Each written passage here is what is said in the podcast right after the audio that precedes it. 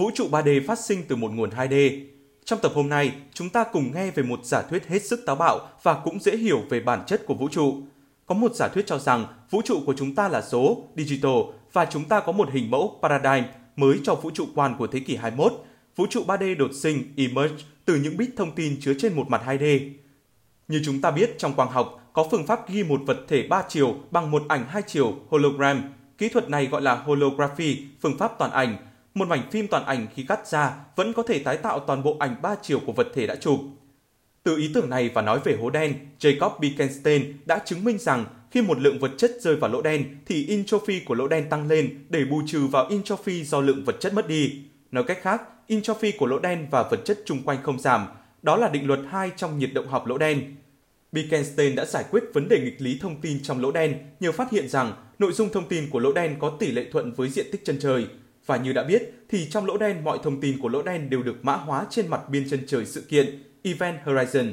Có thể tóm tắt ý tưởng chính của nguyên lý toàn ảnh như sau. Thông tin của một vùng không gian có hấp dẫn có thể mã hóa không có hấp dẫn trên mặt biên của vùng không gian đó.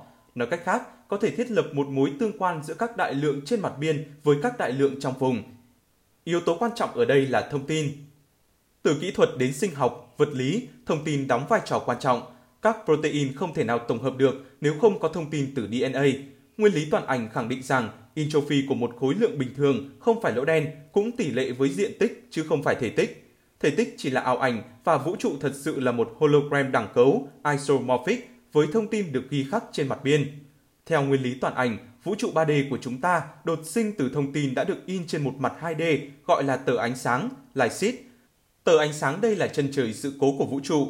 Chúng ta thực tế là một hình chiếu, projection, tờ ánh sáng Lysit 2D theo nguyên lý toàn ảnh chứa các thông tin về tọa độ của mỗi hạt nằm trong tờ, mỗi electron, quark và neutrino và mọi lực tương tác giữa chúng.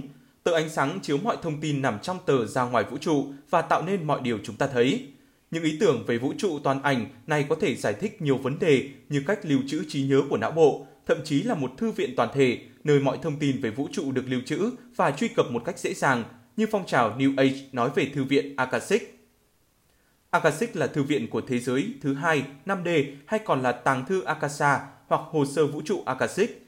Đó là nơi chứa đựng những ký ức về mọi sự kiện đã xảy ra trong hành tinh hoặc là vũ trụ. Trong bản thể của chúng ta, A lại gia thức chính là thư viện của thế giới thứ hai. Phật giáo cũng nói về A lại gia thức là một khái niệm quan trọng của Duy Thức Tông, một trong hai nhánh chính của Phật giáo Đại Thừa. Trong trường phái này, thuyết về A lại gia thức nói về tám thức là nhãn thức, nhĩ thức, tỷ thức, thiệt thức, thân thức, ý thức, mặt na thức, A lại gia thức.